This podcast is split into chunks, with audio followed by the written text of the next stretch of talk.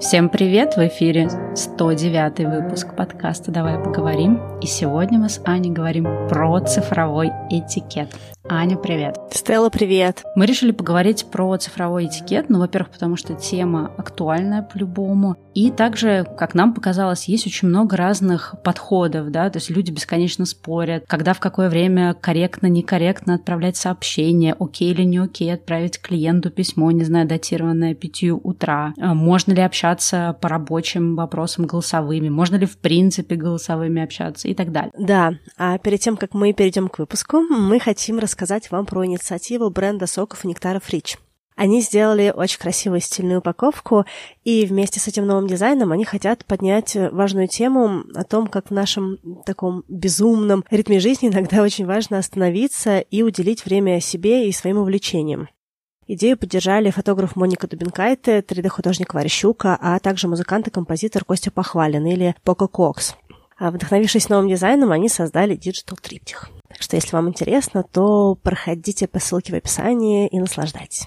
Ну а мы возвращаемся к теме диджитал-этикета. Да, есть очень много вещей, и мы хотели сегодня поговорить про цифровой этикет, то есть какие-то новые правила переписки, как деловой, так и личной, именно применительно, в общем-то, к интернету, да, то есть что поменялось за последние, не знаю, 5-10 лет, но особенно, мне кажется, последние 5, с точки зрения того, как себя нужно вести. И мне кажется, какие-то вещи, про которые мы сегодня будем говорить, они, может быть, очевидные, но они интересны именно с точки зрения морально-этической дилеммы, да, у кого как это в голове устроено. А какие-то вещи могут быть, наверное, новыми для кого-то из наших слушателей, мы поговорим о каких-то и лайфхаках, да, как быть более, не знаю, этичным с точки зрения цифрового этикета, и также поговорим про какие-то важные правила, которые очень часто люди не соблюдают, поскольку мы с Аней давно уже в этом мире, да, и пришли в мир деловой переписки, например, еще до появления такого засилия всяких чатиков, мессенджеров и прочего, и плюс то, что мы работали в крупных компаниях, да, мы были вынуждены обучиться определенной тоже деловой переписке, и сейчас, конечно, часто забавно видеть, как взаимодействуют люди и именно вот в бизнес-среде, это, конечно, очень сильно отличается от нашего какого-то такого корпоративного опыта, где все, в общем-то, подчинено определенным правилам. Поэтому мы тоже хотели поделиться каким-то нашим опытом, нашими, не знаю, соображениями на этот счет и, в общем-то, чтобы мы все были более этичными с точки зрения цифрового этикета. Да, я еще хотела сказать, что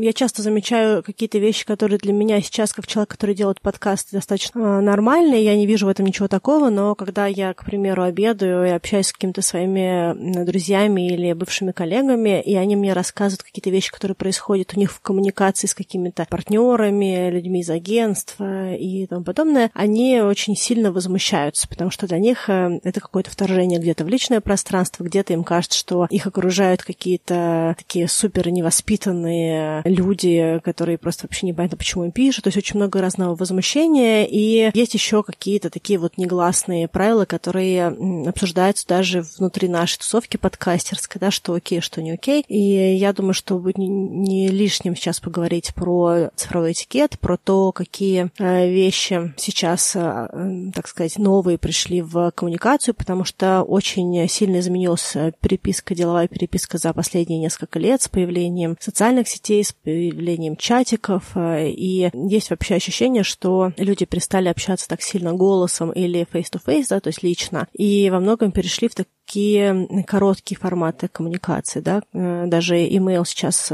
немножечко воспринимается как такой вот прошлый век, что ли, да, и все хотят быстро решить вопрос через чатики. Вот, поэтому мы хотим сегодня немножечко обсудить, как вообще выглядит этикет и насколько он отличается, не отличается от какого-то этикета не цифрового, да, что вообще такое этикет, и поговорить немножечко про какие-то вещи, которые важно замечать, даже если кто-то из вас будет их внедрять, кто-то не будет внедрять, просто хотя бы подумать о том, что может вызывать вопросы у других людей с точки зрения коммуникации. Ну да, мне кажется, знаешь, это тот вот самый случай, когда важно понимать правила, да, давать себе в них отчет, а дальше уже учиться в каждой конкретной ситуации понимать, где ты можешь эти правила нарушить, а где на самом деле их нарушать неуместно, потому что, мне кажется, как раз проблема в том, что, во-первых, не у всех, да, общий взгляд на эти правила, а во-вторых, мне кажется, у многих людей часто нет навыка именно вот когда можно корректно, да, нарушить какое-то правило, то есть, условно говоря, нет такого, что вот нельзя отправлять никому сообщение ночью, потому что это вот неэтично по цифровому этикету, но на самом деле все очень-очень сильно зависит. В общем, мы сегодня будем про это говорить. поговорить. Я, кстати, хотела добавить к тому, что ты сказала, что все очень сильно меняется. Я перед нашим выпуском решила прочитать книгу по цифровому этикету, и там книга началась с того, что изначально вообще, ну, я, опять же, веря вот этой книге, и дальше тоже про нее скажу, что, в общем-то, основоположником каких-то таких вот правил цифрового этикета именно в книгах была некая Вирджиния Ши, которая, в общем-то, написала эти правила. И было это в каком-то 95-м году, что ли, это была книга издана. Ну, то есть понятно, что это в 90-е годы эти правила создавались, и я думаю, что даже многие в 90-е годы из наших, да, слушателей вряд ли читали какие-то еще книги, возможно, кто-то только родился в каком-нибудь 90-м году. Вот, а тогда уже писали книги, ну, то есть иностранная авторка. И мне очень понравилось, что там были очень забавные правила, и правило номер 4 было: уважайте время и трафик других людей, не заставляйте никого тратить это попусту. Ну, про время понятно, а про трафик это очень мило, потому что действительно сейчас мало кто задумывается, да, ну, все зависит, конечно, от какой, в какой стране ты живешь, что там с интернетом, но мало кто задумывается, да, там, какого размера файл корректно отправить, или там, знаешь, там были какие-то смешные тоже правила в той книге, что не приотачивайте картинки к вашему письму, это утяжелит письмо, и человек будет долго это письмо скачивать, ну, то есть вот эти все вещи, а я ведь помню, на самом деле, действительно, когда еще в университете учились и пользовались дайлапом, и все это, интернет был супер дорогой, там действительно частью... Да, модемом. Да, и там была частью цифрового этикета, в общем-то, сжимать файлы, не прикладывать какие-то сложные штуки, и все там не любили людей, которые шлют какие-нибудь огромные картинки или там по 100 фоток. Вот. Конечно, забавно, что сейчас очень многие вещи, они, ну, по-другому, да, воспринимаются и просто выпали из цифрового этикета. А какие-то, наоборот, наверное, появляются, потому что я вчера подумала о том, что у меня есть куча в голове правил насчет того, как вести деловую переписку в почте, но я, например, не очень сейчас представляю, какие, например, правила делового этикета в Slack, да, то есть те, кто работает в командах в Slack, это очень интересно. Так что я думаю, что мы обсудим те вещи, которые мы знаем, про которые мы слышали, с которыми у нас был опыт, и, в общем-то, тоже будем приглашать вас кидать нам либо на сайт в комментариях, либо в наш бот тоже какие-то ваши опыты, да, особенно какие-то ультрасовременные правила делового этикета, потому что про Slack мне, например, очень интересно, как там заведено. Ну, либо вы можете написать в Инстаграме или в ваших социальных сетях, просто нас отмечать, и мы все читаем. А я хотела сказать немножечко про трафик. Он не всегда остается в прошлом веке. Допустим, если презентация какая-нибудь в PowerPoint или в PDF отправленная по почте весит 12 мегабайт, а там всего 2 страницы, то она сейчас вызывает вопросы, потому что так или иначе это перегружает почту.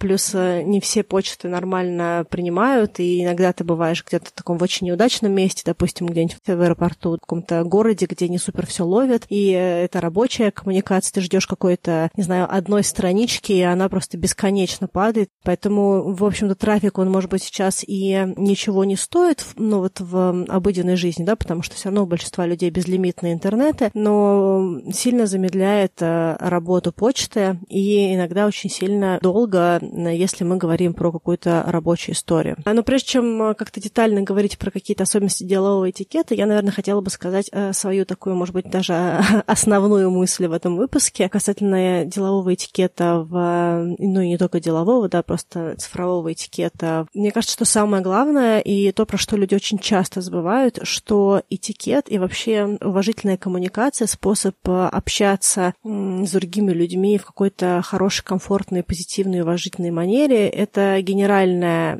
история, генеральный навык, и вне зависимости от того, находимся мы в офлайне или в онлайне, общаемся мы с людьми просто, которые сидят напротив нас, или мы где-то с ними общаемся в чатике или по почте, это не отменяет того, что важно сохранять какие-то базовые правила уважительной коммуникации, да, такие как, например, здороваться, а не просто высылать сообщения по сути дела, такое немножечко где-то в приказном тоне, как-то эмоциональными, быть чрезмерно, да, какие-нибудь капслоки, к примеру, да, или 50 восклицательных знаков, или что-то еще. То есть от того, что мы перешли немножечко из офлайн пространства в онлайн, ничего не поменялось. Мы также говорим спасибо, когда кто-то нам что-то сделал хорошее, мы также пишем приветствие, когда мы начинаем с человеком взаимодействовать, да, мы также пишем в конце что-либо, либо до свидания, либо спасибо, либо что-то еще, да, завершающую коммуникацию. Мне кажется, что часто это проседает в современной переписке. Ну, видишь, блин, вот капслоки, вот это вся вся история, это тоже на самом деле очень спорно, потому что, мне кажется, опять же, проблемы вот из того, что я видела, да, проблема любого вообще цифрового этикета заключается в том, что то, что ты видишь нормальным, да, то, что я вижу нормальным, и то, что видит нормальным третий, четвертый, пятый человек, очень сильно отличается. То есть я не думаю, что человек, который ставит там, не знаю, капслок, он вот именно хочет перед... Ну, то есть понятно, что он хочет передать какую-то эмоцию, но это не означает, как сказать, не означает, что он обязательно отдает себе отчет, как это будет воспринято, да, то есть, может быть, кому-то кажется нормально ставить там смайлик в каждое предложение, и как раз вот именно для этого и существует цифровой этикет, чтобы просто договориться о том, что, ну, например, в рабочей переписке или переписке с незнакомыми людьми, ну, это, в общем-то, достаточно как-то странно, да, там ставить 100, не знаю, восклицательных знаков или в каждом предложении смайлик, то есть просто, ну, это как вот, не знаю, это то же самое, ты садишься за стол незнакомой компании, наверное, руками, если ты только не находишься где-нибудь в Юго-Восточной Азии, да, руками есть неприлично, хотя дома ты, например, можешь спокойно есть руками, это твое личное право. Ну, то есть это вот именно какие-то такие правила этикета, которые могут отличаться от того, как тебе кажется ок, не ок делать, но ты просто где-то вот запомнил, что, ну, так делать нельзя. Вот поэтому давай, может быть, переходить к обсуждению каких-то конкретных правил. Ну вот, мне кажется, что капслок, он такой генеральный, и восклицательные знаки тоже. Не, я не говорю о том, что в этом есть необходимость, я говорю о том, что человек, который это делает, ну, там, он, не знаю, ему не приходит в голову, что это,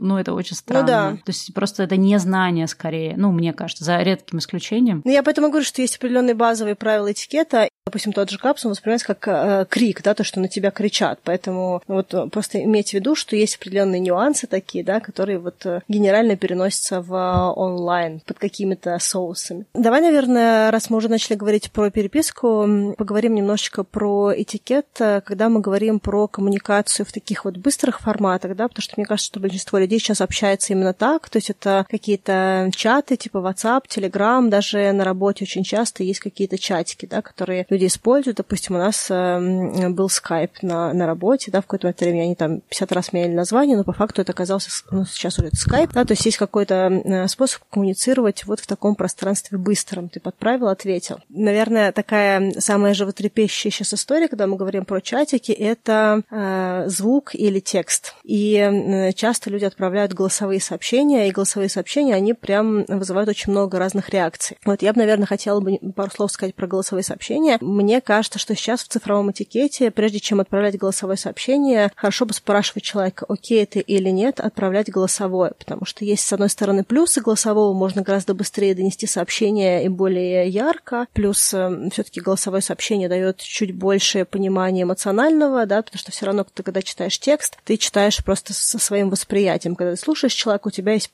какое-то хотя бы большее представление о том, что он вкладывает в эти просто такие буквы, да, слова. И это вроде как плюс. С другой стороны, у аудиосообщений есть несколько нюансов. Допустим, человек может находиться на бизнес-встрече, вообще у него весь день может быть во встречах, и ответить кому-то, кто отправил голосовое, ну, достаточно сложно, потому что для этого нужно прям выбрать момент, тогда как найти способ ответить на текст гораздо больше можно сделать в течение дня. Но и еще, мне кажется, голосовая такая фишка, что вот мне, к примеру, некомфортно слышать чужой голос, человек, которого я никогда в жизни не видела, который со мной контактирует по какому-то проекту, да, то есть я, получается, с человеком еще ни разу не виделась, у меня нет никаких на данный момент пониманий, кто это, и вдруг я слышу чужой голос, который мне своим каким-то тоном, тембром и прочее что-то наговаривает. То есть это такое складывается ощущение небольшое, что он впадает, что ли, в мое личное пространство, да, а я еще его не знаю и не хочу пока что этого человека в своем личном пространстве. Ну, то есть есть нюансы, а иногда еще и то, что бывает, что сообщение — это 2 строчки, а аудиосообщение на 1,5 минуты, и ты вынужден слушать 1,5 минуты. WhatsApp, к примеру, не поддерживает двойную скорость, в отличие от Telegram, и ты еще и, получается, слушаешь эти 1,5 минуты на одинарной скорости, а там ничего нет, куча зависаний, ну и много разных таких вот моментов. Потому что мне кажется, что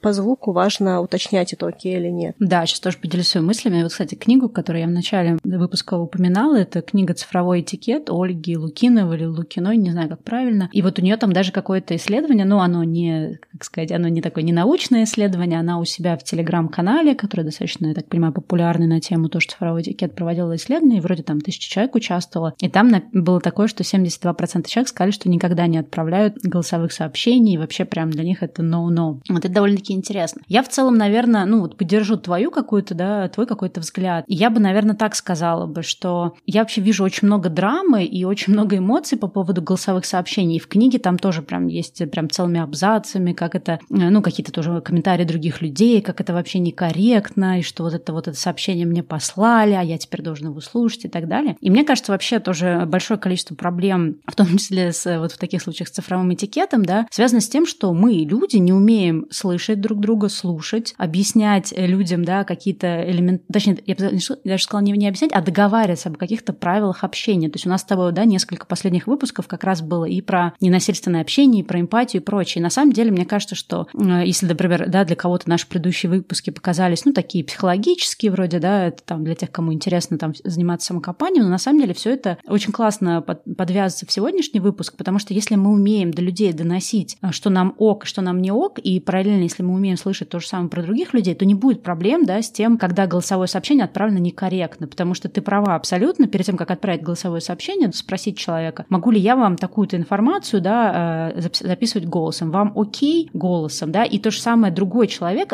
ну, который принимающий, да, он может, в принципе, имеет право сказать, что, знаете, мне некорректно или мне некомфортно общаться в голосовом сообщении, давайте продолжим в тексте. И, соответственно, человек, который отправил голосовой, не предупредив, должен спокойно, без каких-то эмоций, да, и нервов просто взять и перенаписать все это в тексте. Но я вижу, что люди часто не могут, то есть вот им сложно сказать. И, ну, мы там другие тоже будем примеры дальше обсуждать, и мне кажется, вот от этого тоже очень много проблем идет. Потому что я, например, вот в этом споре, да, нужны или не нужны голосовые сообщения, я даже не понимаю, почему этот спор есть, потому что, мне кажется, есть огромное количество ситуаций, где голосовое сообщение уместно и более эффективно. То есть вот ты, да, сказал пример, что оно лучше передает эмоции. То есть я, например, сейчас считаю, что общаясь с друзьями именно на какие-то такие вот личные штуки, рассказываем какие-то истории, мне проще это делать голосовым, да, с близкими друзьями. Ну, понятно, не с теми, которые не хотят эти голосовые сообщения получать, а которые готовы. Потому что это в каком-то смысле практически как разговор, да, телефонный, только, ну, отложенный вот на такие вот сообщения. То есть вы можете действительно какой-то диалог вести. Я тебе отправила, ты, когда у тебя появилась минутка, ты это послушала, мне отправила. И, например, в современном мире созвониться, да, прям поговорить по телефону не всегда ты можешь, ну, там, на неделю по несколько раз, да. А вот с голосовым получается, что у тебя такой постоянный контакт с людьми. Это первая, да, история. Понятно, что в бизнесе, ну, меньше применения для этих ситуаций.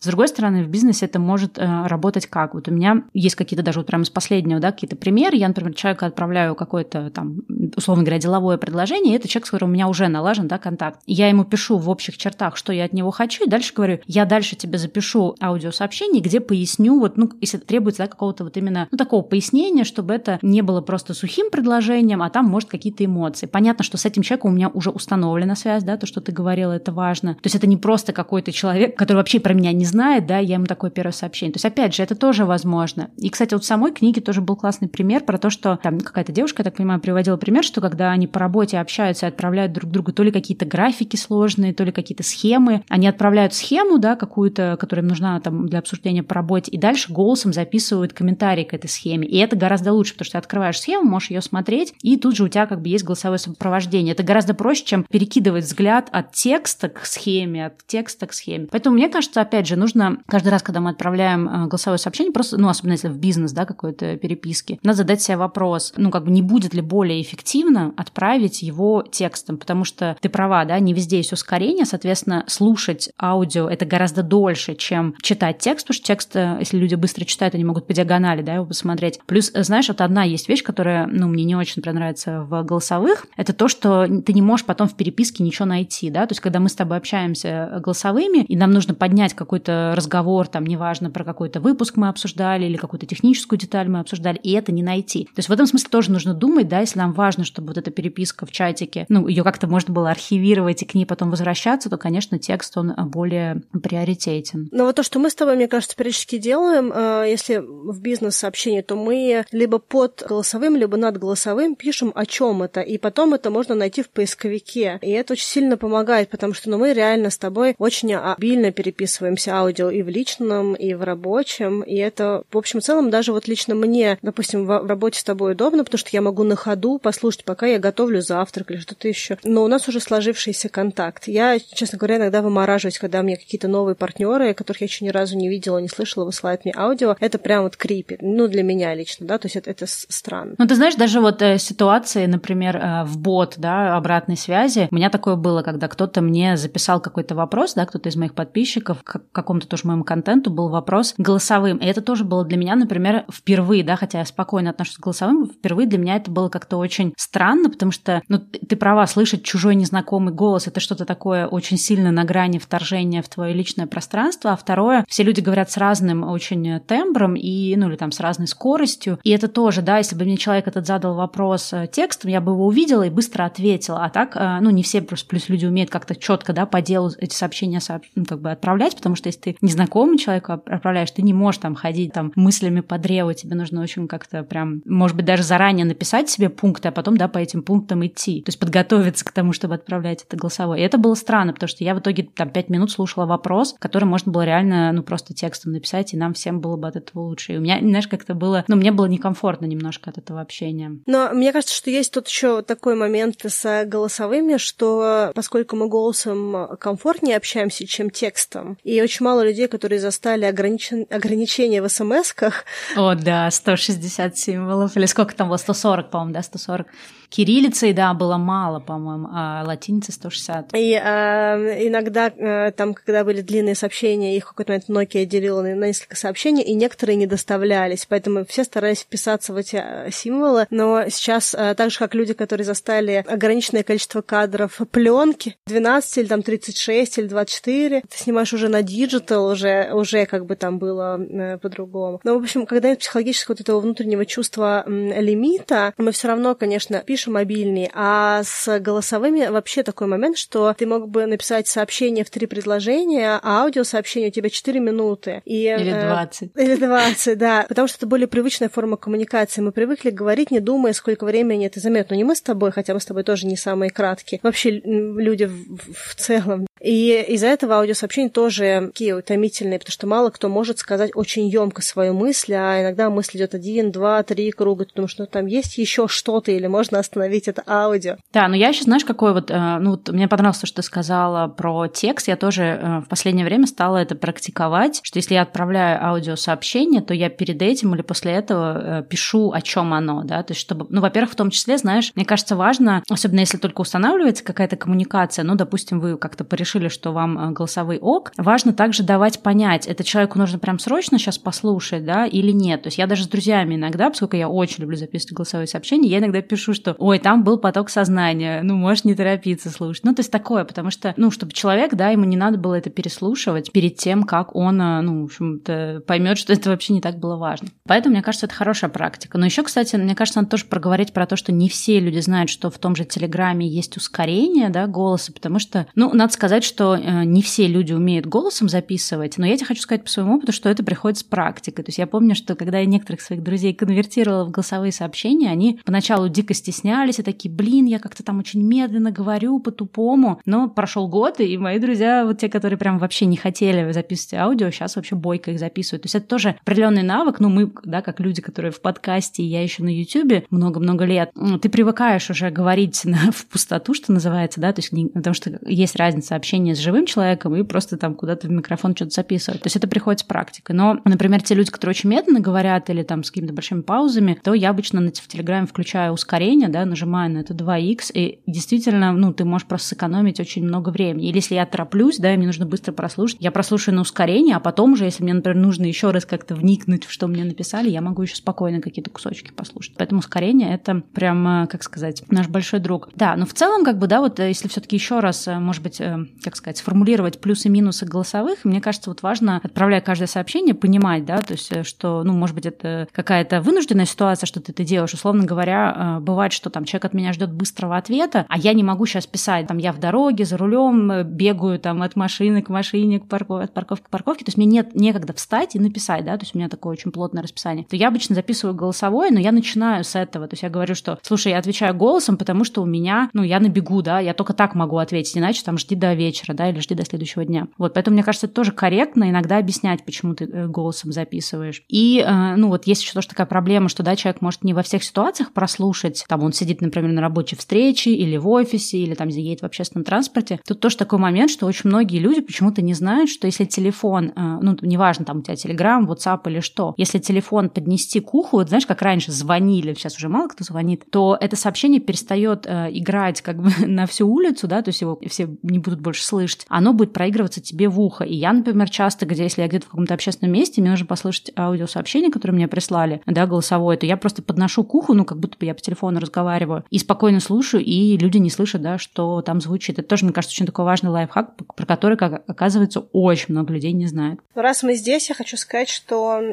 это не совсем цифровой этикет, но мне прям хочется здесь сказать также, что из-за того, что появились телефоны, и не все люди ходят с наушниками, иногда можно увидеть людей, которые слушают, разговаривают в полный голос. То есть ты слышишь человека, который рядом с тобой, и человека, с которым он разговаривает. И вот это прям, это не онлайн-этикет, это офлайн-этикет, но это тоже диджитал-этикет. И вот мне кажется, очень важно тоже сказать, что если вам нужно поговорить, у вас нет наушников, то возьмите телефон в руку. Ну, то есть это не, ну, как бы, это неуважительно идти и разговаривать, делать еще 50-100 людей участниками вашей личной коммуникации, да, там, условно говоря. Ну, это, знаешь, мне кажется, тоже немножко про эмпатию, потому что все, что мы делаем в интернете в том числе, да, если мы думаем о том, а окей, это нашим, да, там, собеседникам, а окей, это людям вокруг, а как... ну, то есть если мы немножко заботливо относимся, в том числе к другим людям, то, ну, нам придет в голову, что, наверное, слушать на полной громкости сообщения, которые там нам мама прислала, типа, а ты суп поел, или там, не знаю, у нас какая-то драма с подругой, и мы там что-то такое обсуждаем. Ну, то есть, мне кажется, это тоже немножко про вот то, что, да, ты права, это офлайн-этикет и какую-то такую эмпатию и вообще уважительное отношение к другим людям, которые не обязаны быть частью этого, и, может быть, они вообще хотят просто отдохнуть и там, не знаю, едут, например, в автобусе, да, хотят просто спокойно посидеть, а не слушать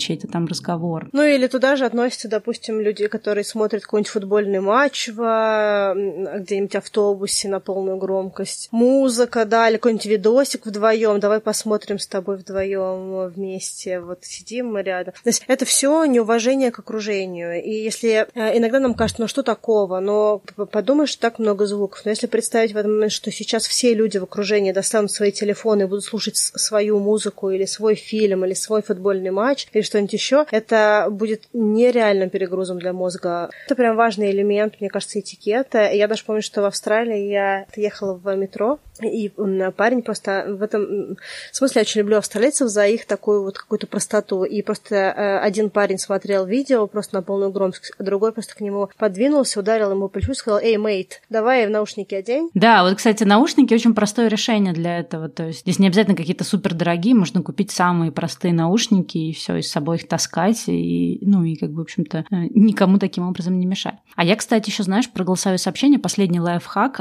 Есть такой бот в Телеграме, называется Voicybot. Я думаю, что мы тоже оставим ссылку. И там он на разных языках понимает, может с тобой взаимодействовать, и вроде бы как бы тоже есть русский. И ему, например, можно отправить голосовое сообщение, ну, желательно, чтобы это была не какая-то деловая переписка с сенситивной информацией, но ему можно отправить голосовое сообщение, а он его трансформирует в текст. И вроде как можно отправить текст, он сделает из этого текста сообщение, и это сообщение можно дальше отправить. Ну, то есть, если ты, например, хочешь именно голосом. Вот, так что можно еще тоже, в общем-то, пользоваться всякими технологиями, которые немножко помогают. И последний, наверное, совет, который у меня есть про голосовые, это к людям, которые записывают голосовые на улице. Если это ветреный день, то не надо записывать никакие голосовые, потому что это абсолютно разрывает ухо другому человеку. То есть ветер, он очень сильно ударяет по микрофону. Ну, вообще любая запись на что-либо, да, в ветреный день, это зло. Вот, поэтому если вы на улице где-то там или на какой-то шумной трассе, то, конечно, тем более лучше не записывать голосовые сообщения, но если только это не какая-то ваша личная переписка, и другой человек готов, да, все это слушать. Точнее, деловой разговор, да, какой-то бизнес, голосовые точно должны быть записаны в тихом помещении, и когда у вас телефон рядом, они где-то там лежат на столе, а вы еще к тому же в наушниках, которые разрядились. Ну и если мы переходим из аудиосообщений в текстовые сообщения, то я тоже хотела бы сказать несколько вещей. Когда мы переписываемся с друзьями в WhatsApp, к примеру, мы часто пишем короткими кусочками. То есть у нас может быть «Привет», одно сообщение «Как твои дела?», второе сообщение «Я тут ла-ла-ла-ла-ла», третье сообщение дальше «А у тебя что?», четвертое. То есть получается, что человек может просто взять свой телефон, а у него будет 12 сообщений от одного человека. Это абьюзит даже коммуникацию с друзьями, потому что психологически, когда ты видишь, что у тебя, допустим, 12 сообщений уведомления, да, то есть ощущение, что ты уже что-то где-то пропустил, или там какая-то прям массивная коммуникация, а там ничего нет. Там может быть просто вот «Привет, как дела?» растянуто на 12 сообщений. И вообще стоит подумать, а нужно ли писать это 12 сообщениями. То есть можно же написать это просто одним сообщением. сообщений. Видишь, мне кажется, проблема, почему люди отправляют большим количеством сообщений, все зависит от настройки конкретного мессенджера, потому что есть мессенджеры, которые позволяют тебе сделать абзац, да, потому что тебе иногда, ты не хочешь писать текст сплошняком. Например, мне некомфортно, да, писать какой-то большой текст сплошняком. И ты нажимаешь на Enter, надеясь, да, что у тебя будет следующий абзац, а у тебя мессенджер отправляет сообщение. И если, например, с компьютера это еще можно там как-то, обычно обойти, да, через всякие там дополнительные клавиши, которые ты зажимаешь, то с телефона не всегда понятно, как это обойти. Мне кажется, это с этим часто связано. То есть, опять же, если нам кто-то присылает 10 сообщений маленькими отрезками, иногда это действительно перебор, когда там по одному слову в каждом сообщении, но надо понимать, что это в том числе, на самом деле, ограничение самого мессенджера, который не позволяет человеку перейти на другой абзац. Это просто нужно знать как, потому что я пользуюсь, допустим, основные WhatsApp и Telegram, и мессенджер, который от Facebook, все они позволяют делать много строчек. Просто вопрос того, допустим, на компьютере это, по-моему, я просто не смотрю на клавиш, потом я не знаю, по-моему, это было Alt и Enter. То есть это всегда какой-то набор клавиш, и в том числе... это в настройках, да, есть какие-то... Там в настройках обычно мессенджера есть, типа переводить на следующую строку или отправлять сообщение через Enter. То есть просто нужно... не все это знают, это нужно настроить через настройки или проверить это. То есть это не ограничение мессенджера, это ограничение нежелания узнать, как работает мессенджер? Не совсем, понимаешь? Это как бы разный уровень владения компьютером. То есть если человек нажимает на Enter, и у него сообщение улетает, он может вообще не быть в курсе того, что это можно где-то настройка перенастроить. А если ты не знаешь о том, что что-то существует, ты не будешь это искать. Поэтому, мы тоже про это говорим, что если кто-то пользуется такими штуками, то тоже обращайте на это внимание. Можно сделать так, чтобы переносить на следующую строку. Да, но еще такой лайфхак для тех, кто не умеет пользоваться мессенджерами. Не всегда каждая мысль требует новой строчки. Допустим, «Привет, как дела?» и продолжение истории может быть с единым текстом через пробел, и этого будет более чем достаточно. То есть если вспомнить, как мы писали в детстве сочинения, нас не требовалось, чтобы каждое предложение начиналось с новой строчки. Абзацы, в принципе, были гораздо больше, чем одно предложение. И, в принципе, можно коммуницировать так, чтобы писать более чем одно предложение. Мне кажется, что это связано больше со скоростью восприятия информации, с тревожностью и, в принципе, с таким клиповым сознанием, потому что сейчас все происходит в таком режиме быстрых решений, и 20 сообщений — это быстрые решения. Если мы говорим, допустим, про рабочую переписку, то либо пишите в текстовом редакторе полное сообщение, если вам уж не хочется заморачиваться тем, как делать переносы в мессенджере, просто открывайте редактор, в редакторе все пишите, в каждом смартфоне есть редактор дефолтовый, да, можете поставить другой, неважно, да, на компьютере есть Word и прочее. Вы просто пишете все там, копируете и вставляете текст, проверяя перед этим знаки препинания, грамматические ошибки, расставляя точки, запятые и другие вещи, которые, в общем и целом, уважительно в коммуникации, да, чтобы человек не думал, что ты хочешь сказать, когда ты сделал сплошняком, просто без каких-то знаков препинания, много-много текста. Это очень важно, когда мы говорим про какую-то околобизнес переписку, писать одним или там двумя сообщениями все, что хочется сказать. Особенно, если человек тебе в этот момент не отвечает, а он когда-то это прочитает типа через час или два и прочее. Это, кстати, я согласна, что в любой там бизнес-переписке, и особенно, знаешь, я бы даже сюда бы отнесла переписку с какими-то приятелями, знакомыми, с которыми ты не общаешься на регулярной основе. То есть понятно, что с друзьями, с которыми ты близко общаешься, ты можешь, чуть быть более таким фривольным, и, если им это некомфортно, они тебе просто скажут. Да, то есть это, опять же, возвращаемся, да, к тому, что твой друг может сказать: слушай, хватит мне тут короткими этими сообщениями, пиши нормально, вначале напиши, потом отправляй. Понятно, что с незнакомыми людьми люди не всегда тебе такое могут сказать, и ты должен, то, что ты говорила, да, писать одним предложением или одним абзацем. Мне кажется, здесь вообще есть такая еще более глубокая проблема. Перед тем, как отправить сообщение, подумать о том, будет ли человеку сразу понятно, что ты от него хочешь, да, но это, опять же, мы говорим не просто там общение дружеское, да, когда мы там друг другу что-то шлем каждый день, а вот именно когда, мы в какую-то коммуникацию вступаем, где мы либо от чего-то хотим от нашего бизнес-партнера, либо это какой-то далекий человек, у нас какая-то к нему просьба или что-то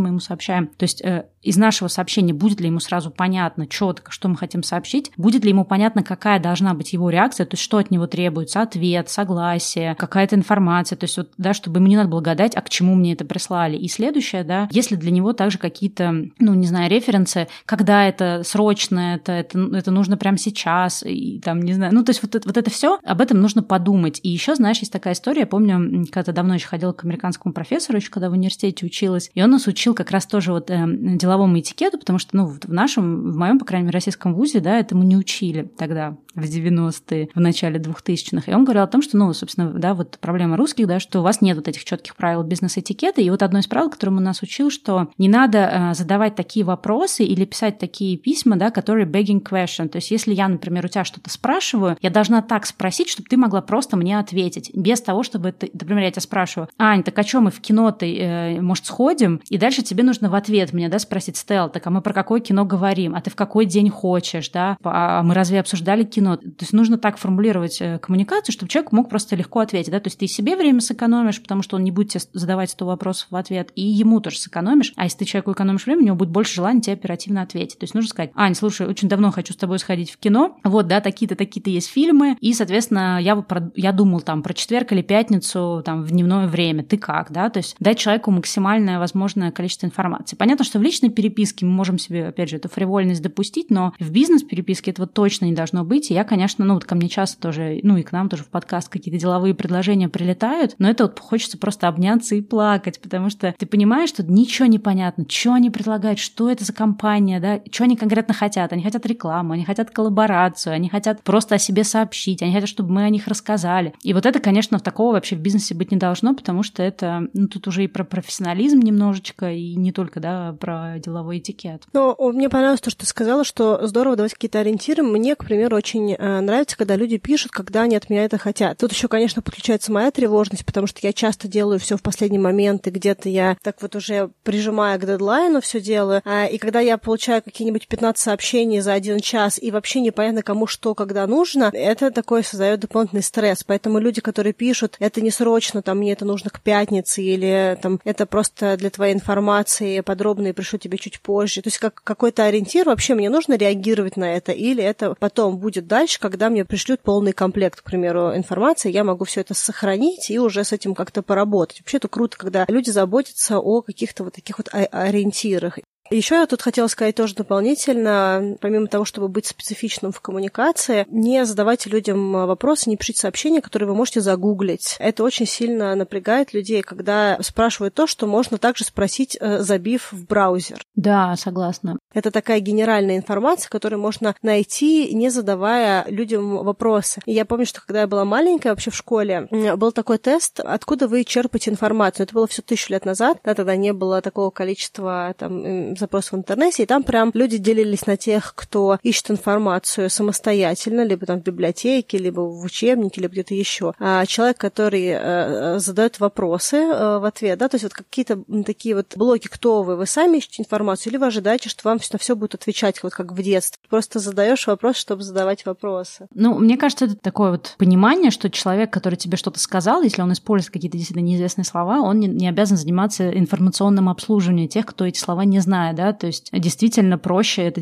чаще загуглить, посмотреть, перейти и там узнать ответ, чем ждать, ну, как, когда ответить. Но меня тоже это удивляет, это в блогинге такое очень много, когда люди, например, ой, а вы вот рассказываете про такого-то человека, а что это за книга, а где ее можно купить? И ты понимаешь, что, ну, шанс, что я увижу этот комментарий, что я отвечу и так далее, он очень мал, да, то есть и получается, то ли человеку не совсем нужен ответ, да, то есть он так, ну, вроде спросил, но ответит, нет, хотя на самом деле действительно это можно просто набрать в Гугле, да, где купить такую-то книгу, и все, и там наверняка выскочат миллион этих магазинов. Это, мне кажется, здесь вот важно, да, понимать, что когда вы с другим человеком общаетесь, он вот не обязан вам объяснять те слова, которые вы не знаете. И это в каком-то смысле, да, некультурно спрашивать этого конкретного человека, но если только это не какая-то коммуникация, да, где вы друзья, и это как корректно спросить, или это какой-то суперспецифический термин. Но если это какие-то простые вещи, всегда лучше самому посмотреть. Я еще, кстати, хотела чуть вернуться к тому, что ты говорил в самом начале, да, вот про то, что не разрывать вот эти сообщения, не отправлять по одному слову. Самое для меня странное, наверное, и в деловой, и в личной переписке – это неумение начать разговор. То есть вот эти все сообщения «Привет», «Привет, как дела?» «Здравствуйте, а можно вам задать вопрос?» И дальше тишина. Ну, то есть я понимаю, что человек может испытывать какой-то, да, дискомфорт, можно, нельзя задать вопрос, и ему как-то, ну, комфортно начать, да, с того, что, там, извините, что я тут вмешиваюсь, можно задать вопрос. Ну, так черт возьми, задавай.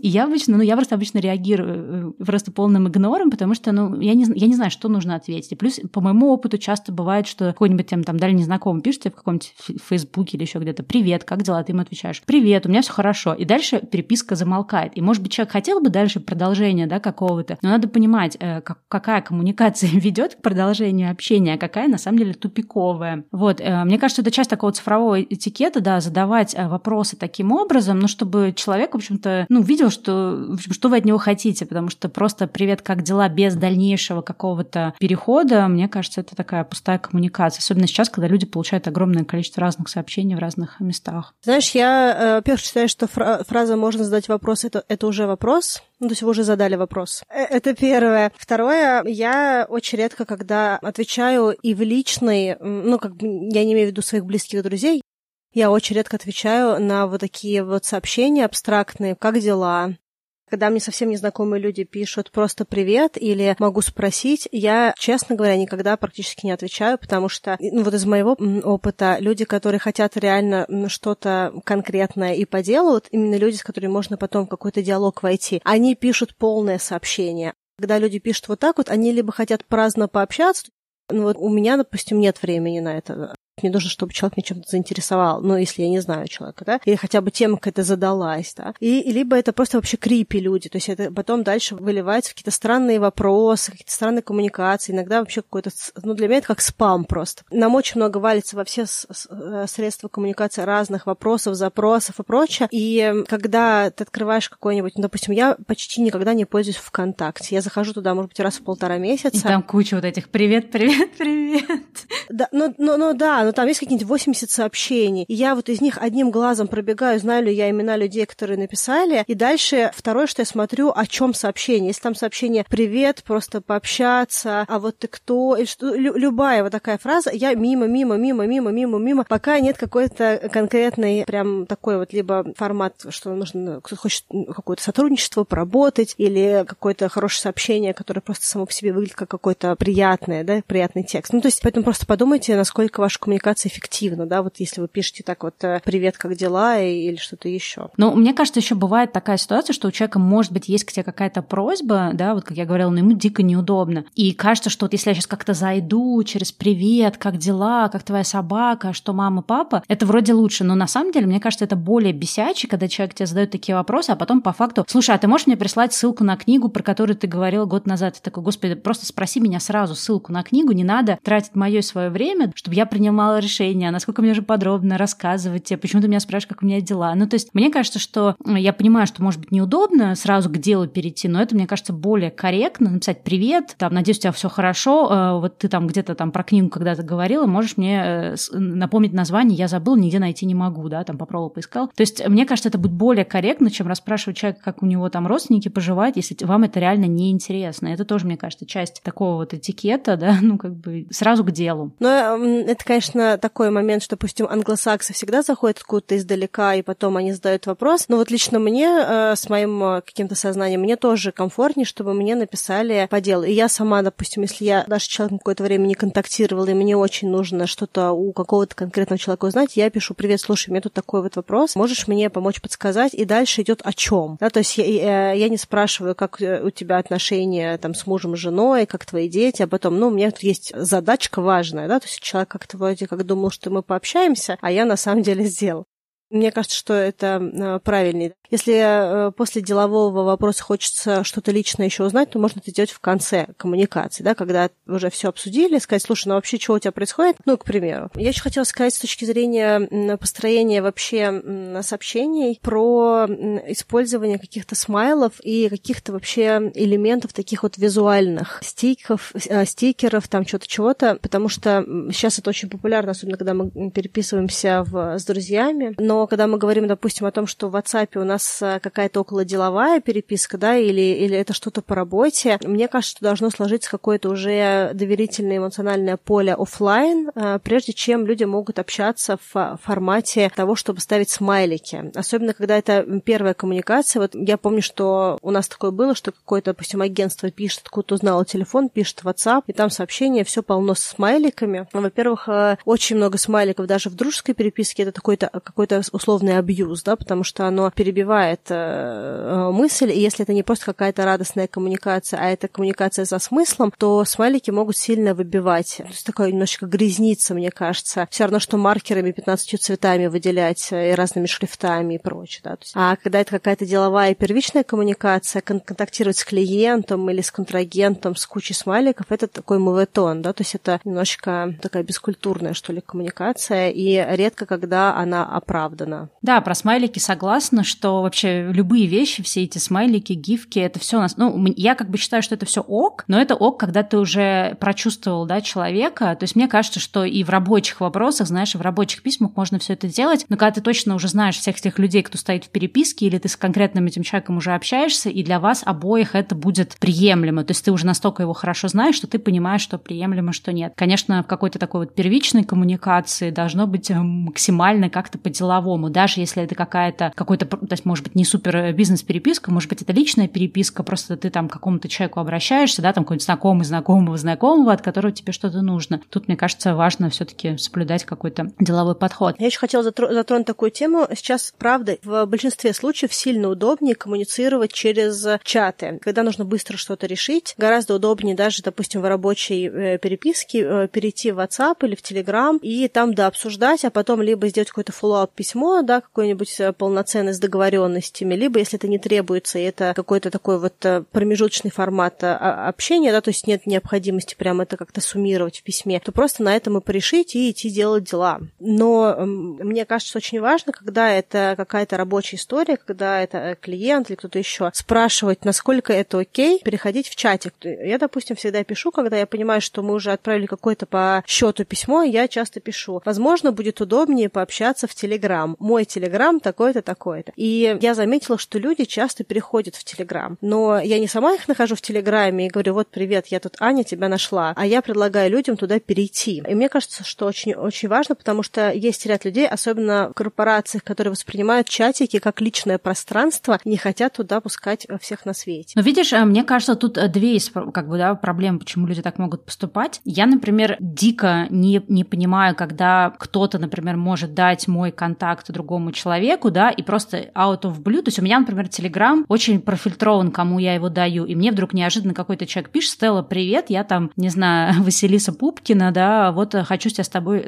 на такую тему пообщаться. У меня сразу срабатывает триггер на тему безопасности, откуда Василиса вообще узнала, да, про мой контакт. И мне кажется, что это первая вещь, да, то есть все-таки чатики, если только это, да, не какой-то рабочий Telegram или рабочий WhatsApp, то есть который указан, да, публично на сайте человека, то все-таки туда писать нельзя, все-таки коммуникация должна начинаться с знакомыми людьми с почты, либо если это чатики, то ты должен быть представлен, да, то есть то, как мы, да, часто делаем, вот я помню, ты меня там знакомила с какой-то своей подругой, которая живет в Лос-Анджелесе, да, ты просто создала для нас троих чатик и сказала, то есть сначала ты ее спросила, меня спросила, да, и сказала, девочки, вот вас свожу. И это комфортно, потому что, во-первых, я понимаю, что это не просто какой-то человек, она через тебя, да, то есть это твоя подруга, и она то же самое это понимает, и сразу же, да, вот эти контакты появились. Плюс ты спросила нас по отдельности, хотим ли мы этого в принципе. То есть вот такой тоже, да, важен момент, что то, что ты, в принципе, тоже сказала, да, ты сама людей приглашаешь, потому что я думаю, что многие люди бесятся, потому что есть люди, которые спокойно тебе могут написать в личку, которую они каким-то образом где-то там нашли, узнали, и им это кажется ок. Хотя это довольно-таки неприемлемо, то есть именно с какими-то деловыми, да, переписками тебя кто-то должен пригласить. Вот. Ну и самое главное, что на самом деле, что вот мне, например, нравится в Телеграме, там можно дать ссылку на себя, то есть тебе не надо давать свой телефон, что тоже для меня важно, потому что я не очень люблю незнакомые звонки на свой телефон. Я просто даю ссылку на свой, ну, то есть у меня есть никнейм, да, в Телеграме, я даю ссылку, она выглядит как t.me/ и дальше мой ник. Соответственно, людям не нужно искать меня в Телеграме, им не нужно заморачиваться добавлением моего телефона и потом выискиванием меня. Они просто переходят по вот этой ссылке мою индивидуальной с моим ником, и сразу открывается мой Телеграм, да, и они мне могут написать. Вот в этом смысле мне очень нравится Телеграм, и да, я согласна, что какую-то переписку удобнее переносить в Телеграм, потому что, ну, опять же, почта, я, например, не проверяю почту каждый час, да, соответственно, если нужно какой-то вопрос оперативно решить, почта не очень подходит. Но я думаю, что про почту и правила общения делового в почте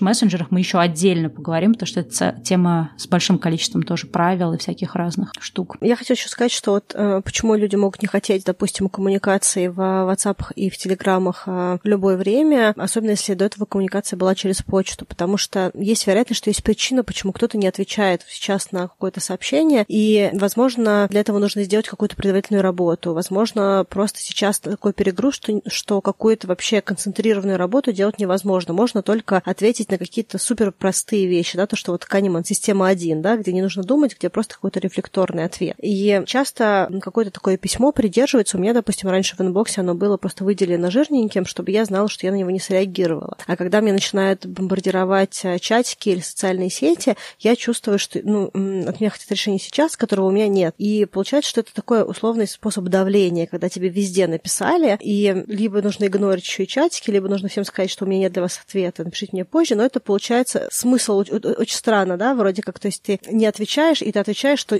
ты не ответишь, да, то есть как-то вот такой вот момент. Ну, то есть вот это ощущение того, что тебя начинают бомбардировать. Ну, тут, кстати, знаешь, какой можно вопрос обсудить? Это вопрос, в какое, например, время корректно отправлять чатики, потому что, опять же, вот в книге, которую я упоминала, там очень забавно рассказывалось о том, как плохо отправлять сообщения ночью, а вдруг человека там заиграет сообщение, ну, нотификация, и она его разбудит, да, какая-то там, какой-то сигнал. И про то, что вот мне иногда люди отправляют сообщения в час ночи, и что мне теперь делать, что я обязан в час ночи на это сообщение отвечать, и мне хочется иногда им отомстить и отправить в 6 утра, чтобы они там, условно говоря, ну, не знаю, там, проснулись тоже. И я думаю, господи, как много драмы. И это опять, кстати, возвращаясь к нашему выпуску давнему про личные границы, ну, если ты понимаешь, что есть какие-то личные границы, да, у тебя, например, я знаю точно, что я где-то начинаю там с 9 вечера и до 9 утра, я не очень готова вступать в какую-то коммуникацию, неважно, рабочая она или личная, да, то есть, точнее, вступать в ту коммуникацию, которую мне навязывают. Соответственно, у меня просто стоит в телефоне Do Not Disturb, я не знаю, как по-русски называется, да, когда не беспокоить этот режим. Соответственно, он у меня стоит автоматически, включается в 9 вечера, и никакие вообще сигналы, оповещения мне не приходят. Поэтому мне, например, да, не так критично, но отправить мне человек в 2 часа ночи сообщение. Я даже не, как сказать, я даже не подпадаю под эту моральную дилемму, что мне нужно на это сообщение ответить. Ну, как бы я отвечу, когда мне будет комфортно. И опять же, мне кажется, если мы чаще будем исходить из того, что человек ответит на ваше сообщение тогда, когда ему будет комфортно, тогда исчезает вся эта драма, что, о боже, зачем он мне отправил 2 часа ночи, мне это было... Ну, как бы про бизнес мы еще, конечно, поговорим, про то, что действительно, может быть, ночью это может быть просто странно просто выглядеть, да, отправлять ночью сообщение. Но в целом вот про это тоже хочется поговорить, когда комфортно, некомфортно или корректно, некорректно отправлять сообщение. Ну, я могу сказать про себя. У меня так же, как у тебя, стоит с 10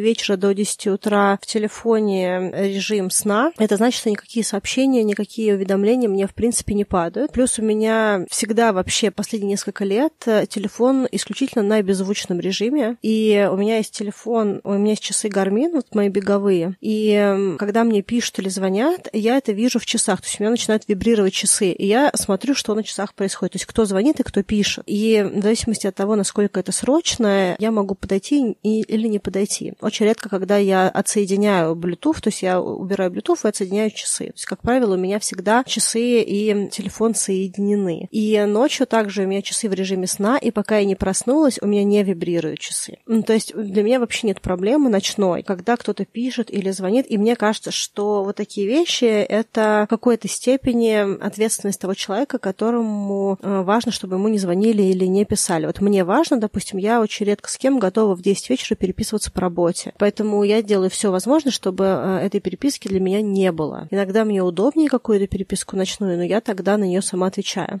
И иногда мне удобно самой написать кому-то ночью, потому что у меня уже много чего решилось, и мне не хочется ждать до утра. Но если у нас есть, допустим, возможность коммуницировать через Telegram, то я просто отправляю отсроченное сообщение, я все это делаю ночью, а люди это получают, к примеру, в 10 утра. И я вообще не думаю о том, что они получат в 5 утра мое сообщение. Ты просто нажимаешь на «Отправить», удерживаешь, и они тебе говорят «Сделать отсроченное сообщение», и дальше ты ставишь, когда оно должно прийти. К примеру, ты ставишь на следующий день на 10 утра, и когда приходит следующий день 10 утра, то это сообщение отправляется, а ты получаешь от Телеграма подтверждение, что такое-то сообщение было сегодня вот прямо сейчас отправлено. А когда я, допустим, просто раньше ночью отправляла сообщение, меня беспокоило не столько, что я напишу кому-то в 5 утра, что кто-то в 5 утра может этого прочитать и к утру про него забыть. И в итоге получится, что коммуникация не случится. Вот поэтому моя внутренняя дилемма отправлять в 5 утра была не про то, что я могу кого-то разбудить, потому что мне все время казалось, что люди, которые в 5 утра получают сообщение, они выбирают это дело. Кстати, в айфоне есть функция, что если ты добавляешь людей в избранное, то они тебе могут позвонить, и это будет со звуком, даже если у тебя все беззвучно. Поэтому, если, допустим, кто-то переживает, что у них есть там 3-4-5 контактов, которые прям очень нужно, чтобы они прозвонились, к примеру, там, пожилой родитель, да, или что-то еще, то можно просто этих людей добавить в избранное, добавить их в белый список. Если вдруг они позвонят, то они конкретно прозвонятся, а остальные 500 человек перезвонишь им сам тогда, когда тебе будет это комфортно. Я вообще хочу сказать, что сегодня я потратила какое-то время на то, чтобы вообще немножечко почистить свой телефон, и я убрала почти все уведомления, вот эти вот шарики на айфоне, которые раздражают, которые заставляют тебя все время куда-то заходить и залипать. Удалила кучу приложений, и я еще сделала так, что теперь мне вообще очень мало какие приложения отправляют уведомления, потому что я поняла, что у меня очень много ресурсов тратится на то, что я отрываюсь. И я, честно говоря, даже сняла уведомления с Телеграма, потому что в нем очень много коммуникаций, которая тревожная, да, то есть очень много разных переписок, и если я буду постоянно туда залезать, то я просто не успею делать какую-то концентрированную работу, поэтому я просто убрала и захожу сама в Телеграм вручную раз в какое-то время и отвечаю всем, кому нужно ответить. Да, я, кстати, так тоже много лет делала, и на самом деле это очень сильно как раз развивает навык того, что ты вообще не обязан отвечать прям в ту же минуту, потому что тоже, опять же, я смотрела какие-то, да, статьи по цифровому этикету, и там тоже были споры на то, что вот, например, на сообщение нужно ответить в течение часа, а на имейл в течение 3. Я думала о том, что это на самом деле какая-то такая абсолютно не, как сказать, не, знаешь, вот если это бережно к себе, вот это... Нереалистично. Да, не то, что даже нереалистично, знаешь, вот есть вот это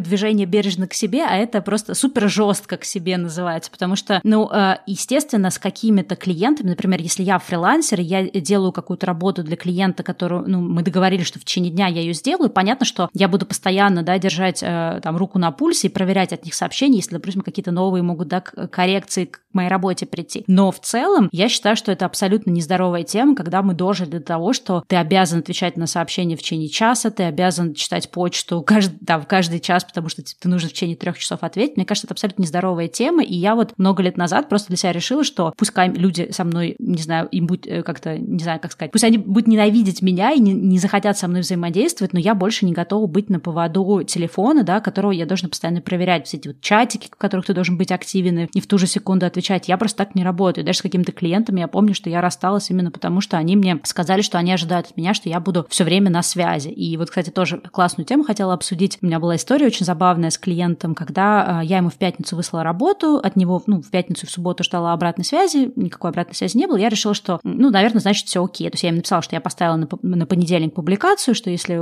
какие-то есть, ну, как бы пометки, то присылайте, я успею исправить. В итоге они мне ничего не прислали, и в воскресенье они, видимо, все-таки дошли до этого сообщения, увидели какие-то там, что они что-то хотят внести, какие-то правки, написали мне, а я, соответственно, в воскресенье для себя решила, что это был выходной день, я вообще не проверяла никакую рабочую почту. Ну и, соответственно, в понедельник утром я проснулась, открыла и стала какие-то по этим правкам что-то править. Ну, они, соответственно, были очень недовольны, потому что они сказали, что «а мы видели, что ты была онлайн». И вот это тоже штука, которую я хотела обсудить. Какая-то огромная, мне кажется, вообще иллюзия того, что если человек был онлайн, он просто обязан ответить на ваше сообщение. И вот, ну, какие-то, да, претензии, связанные с тем, что «ну, я же видел, что у тебя там высветилось, что ты был онлайн час назад». Вот, и мне кажется, это тоже какая-то такая классная тема, про которую можно поговорить. Что ты про это думаешь? У меня было много разных мыслей из того, что ты сказала. Во-первых, я думаю, что, конечно, не всегда можно так круто сорганизовать свою работу, особенно если ты работаешь в корпорации, чтобы отвечать вот с каким-то шагом на сообщения и вообще, в принципе, реагировать. И очень часто работа какая-то корпоративная — это бесконечное прилипание к Outlook, да, и ты все время фактически в почте, да, в почте, в чатиках,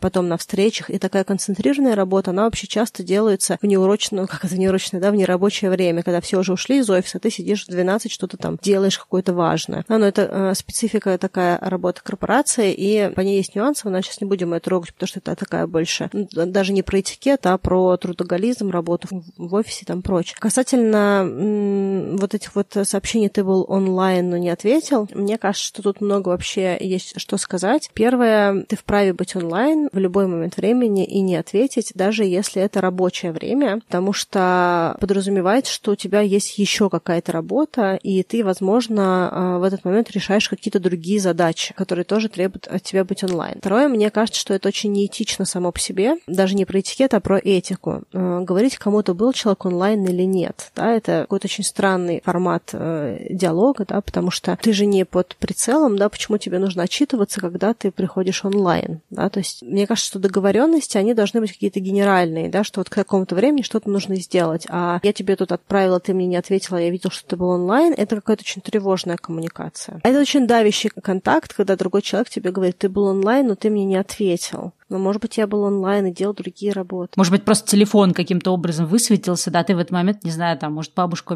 вез в больницу. Мне кажется, что, опять же, вот все это сводится к тому, что неважно, личная это какая-то коммуникация или какая-то дружеская, ну, такая не супер близкая, да, когда у вас не очень понятны какие-то взаимоотношения, мне кажется, все-таки нужно, вот, знаешь, то, что говорят психологи, словами через рот, да, нужно проговаривать. То есть, если, например, ты отправляешь человеку сообщение, а он отвечает, там, не знаю, через, там, неделю на него, то можно это обсудить, да, если это какая-то рабочая история, ну или у вас какие-то там полуделовые, полудружеские отношения, то можно просто договориться. Слушай, давай, может, как-то посмотрим, как, ну, договоримся, например, сколько тебе нужно времени, чтобы успеть, да, прочитать мое сообщение, как-то отреагировать. То есть, мне кажется, это вещь, о которой, к сожалению, нужно договариваться с каждым отдельным человеком по отдельности, да, то есть, если, например, мы с тобой там работаем, ты меня наняла как фрилансера, и тебе важно, чтобы я была оперативной, то с этого нужно начинать. Нужно говорить о том, что, Стелла, смотри, я тебя нанимаю, но у меня стоит, да, задача, что ты будешь хотя бы там раз в час проверять наш чатик и мне реагировать. И дальше я уже как, да, нанятый сотрудник или там, не знаю, фрилансер нанятый, я тебе говорю, Ань, знаешь, мне этот вариант не подходит, наверное, мы не сможем работать. Или я как фрилансер, да, нанимаясь на работу, я сразу говорю, ребята, я проверяю почту раз в день, соответственно, я утром собираю все там комментарии и в течение дня работаю, да, в своем режиме. И в ближайший раз, когда я смогу снова посмотреть какие-то комментарии, будет следующим утром. Вам это ок или не ок? Но тут, видишь, конечно, люди просто очень боятся потерять какую-то как бы коммуникацию или какой-то заказ или что-то. Я просто для себя поняла, что мне проще просто с людьми об этом теперь договариваться, потому что тогда это снижает какое-то количество проблем. Мне кажется, это вообще уже за пределами диджитал-этикета, это больше формат вообще ведения бизнеса и того, как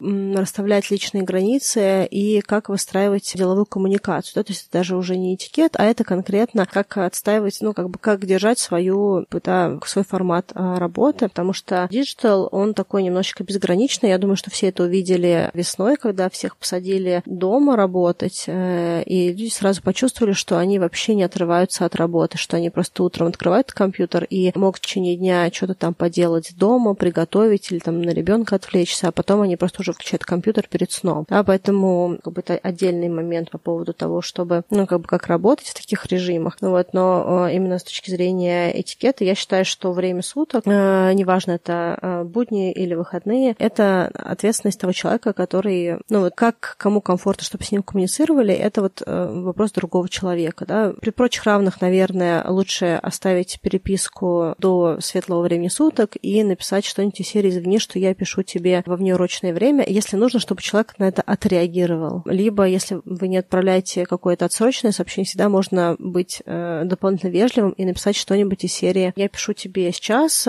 мне не нужно, чтобы ты сейчас реагировал, просто вот у меня сейчас пришла информация, там, буду благодарен, завтра ответишь». Человек тогда может вообще даже не париться по поводу этого сообщения до следующего утра. Вот, то есть такие ориентиры, они сильно помогают. Ну вот видишь, вот мне нравится, что мы, кстати, к этому подошли, что, мне кажется, большое количество правил цифрового этикета можно, ну, условно нарушать, просто помня какой-то вот именно элементарной вежливости, да, с чего мы начали, из того, что, ну, если ты что-то делаешь не то, да, подумать заранее, что ты, возможно, делаешь что-то некорректно и просто извиниться. То есть для меня, например, я понимаю, что если я общаюсь с какими-то своими клиентами, да, ну, не очень хорошо после там 6-7 вечера отправлять им сообщение. Но если я понимаю, что мне вот важно, ну, по каким-то причинам им отправить сейчас, то я с этого начинаю сообщение. Прости, что я сейчас немножко поздновато тебе пишу, наверное, это некорректно. Ну, вот я тебя отправляю, да, тебе не надо отвечать сегодня, ответь, когда у тебя будет время. То есть вы заранее человеку даете возможность не подрываться на ваше сообщение, то есть вы уже как бы нарушили, да, чуть-чуть немножко его пространство, но вы хотя бы дали ему вот это вот, ну, как сказать, позволение, да, не тратить сейчас вечер на то, чтобы вам отвечать. И это, мне кажется, тоже такое, знаешь, бережное общение с друг с другом, другом, не ждать от человека, что он должен подорваться и сразу ответить, а все-таки,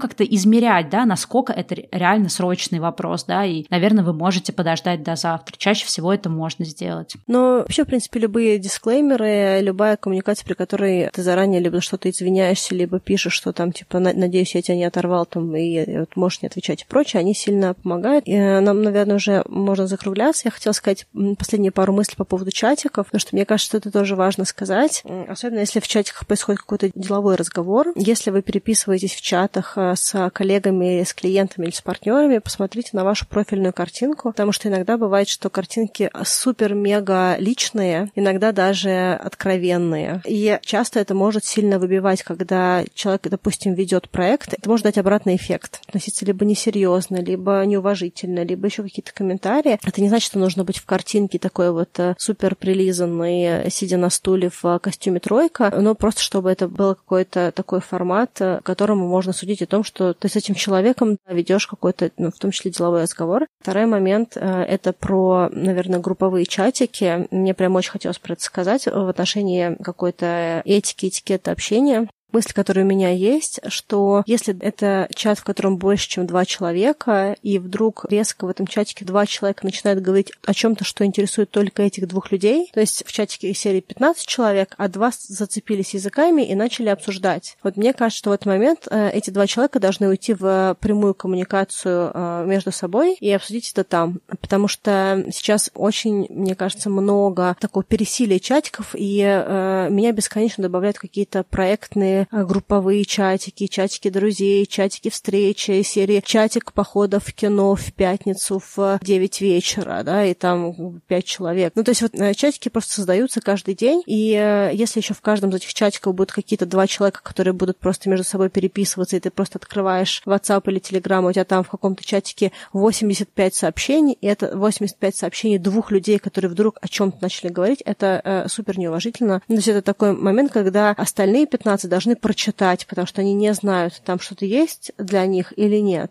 Поэтому вот, мне кажется, что очень важно, чтобы люди уважали то же вот это вот общее пространство, да. Это кажется, что это чатик, но на самом деле это 15 человек, которые стоят и смотрят, как вы вдвоем разговариваете. Ну, если вот так вот переводить это на какой-то более человеческий режим. Да, но это даже какой-то элементарный этикет, знаешь, офлайн тоже общение, что если вы в какой-то компании, вокруг вас люди вас слышат и обсуждаете какую-то суперличную вещь, то это, возможно, тоже не то, что нужно обсуждать. Ну, или когда, знаешь, вот какие-то начинаются вот эти шутки, которые понятны только 2, такие внутренние. Это все, конечно, супер, мне кажется, неэтично и невежливо. Ну вот именно поэтому я говорила о том, что когда мы говорим про диджитал-этикет, нам не нужно забывать общечеловеческий офлайн-этикет, да, потому что если мы подумаем о том, что это значит, мы поймем, насколько это выглядит странно, когда вот так происходит, когда 2 человека, к примеру, в чатике, где куча людей общаются между собой на свои личные темы. Ну что, давай уже закруглять эту тему. Единственное, что мы поняли, что есть огромное количество вещей, которые связаны с деловым этикетом, с деловой перепиской, которые мы тоже хотели бы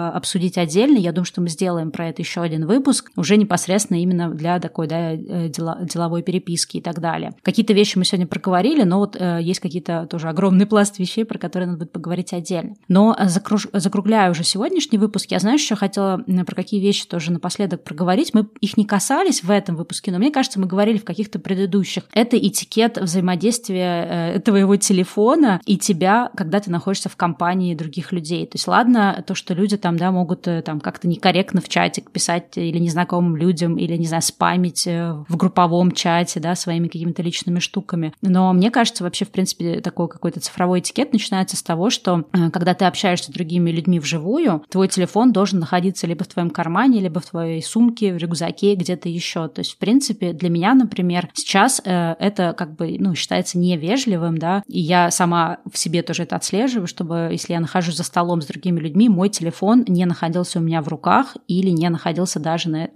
за этим столом, да, на этом столе. То есть, казалось бы, да нет, он просто там лежит, я его не трогаю, но, скорее всего, будет больше триггеров его потрогать, поэтому если я понимаю, что, мне важны люди, с которыми я взаимодействую, я стараюсь телефон прям убирать. Или даже иногда, кстати, бывает, когда мы с мужем куда-то ходим, мы выключаем телефон и прям вообще, чтобы даже просто соблазна не было что-то там погуглить, про что мы говорим, чтобы быть полностью в этом общении. И мне кажется, это тоже важная какая-то такая этика, которую нужно нужно в себе развивать, иногда расставаться со своим телефоном и вылезать из иллюзии, что мой телефон и мои все там переписки и нотификации, они настолько важны, что они важнее, чем общение с этим конкретным человеком. Вообще, мне кажется, что периодически где-то оставлять телефон или не вытаскивать, или не смотреть на него постоянно, сильно развивает много других вещей, да, и снижает тревогу, и учит человека общаться без того, чтобы залезать все время и искать какую-то доп. Информацию там, и просто развивать тему без того, чтобы что-то другое случалось, взятое из телефона. Ну и привыкать к тому, что без телефона выйти — это не как выйти в нижнем белье, да, то есть это просто телефон, просто устройство, можно без него спокойно выйти и гулять. Я могу вообще выйти без телефона, если мне нужно купить какие-то продукты, что-то еще, то есть могу спокойно пойти без него. Да, я, кстати, пробовала без телефона. Единственное, кстати, что вот меня... Это было очень забавно. Единственное, что я поняла, где я привязана к телефону, это карта. То есть мы настолько, разучились передвигаться по городу без... Ну, я, по крайней мере, да, без карты в телефоне, что я помню, что я уехала без телефона и поняла, что я не знаю, как вернуться, потому что я куда-то там доехала, а потом такая, ой, а как мне теперь вернуться обратно? Вот это вот единственная ситуация, когда телефон нужен. Но, по сути, если в машине есть навигатор, да, то, в общем-то, я спокойно могу без телефона существовать. Ну да, давай, наверное, тогда оставим целый пласт информации про диджитал-этикет, еще про деловую переписку на другой выпуск. Надеюсь, что то, что мы сегодня обсуждали, было для вас интересно, полезно, и, может быть, какие-то вещи вы для себя тоже забрали с точки зрения, может быть, какой-то практики, коммуникации и этикет в цифровом пространстве. Да, а еще хочу напомнить вам, что у нас грядет наш следующий нулевой выпуск, в котором у нас будет гость. Мы пока, наверное, не будем озвучивать, кто это, но, как обычно, с гостем мы делаем гостевые выпуски на Патреоне, поэтому если вы хотите не пропустить нашего гостя и наш гостевой выпуск, то не забудьте вовремя присоединиться к нашему Патреону. Все, пока-пока. Пока.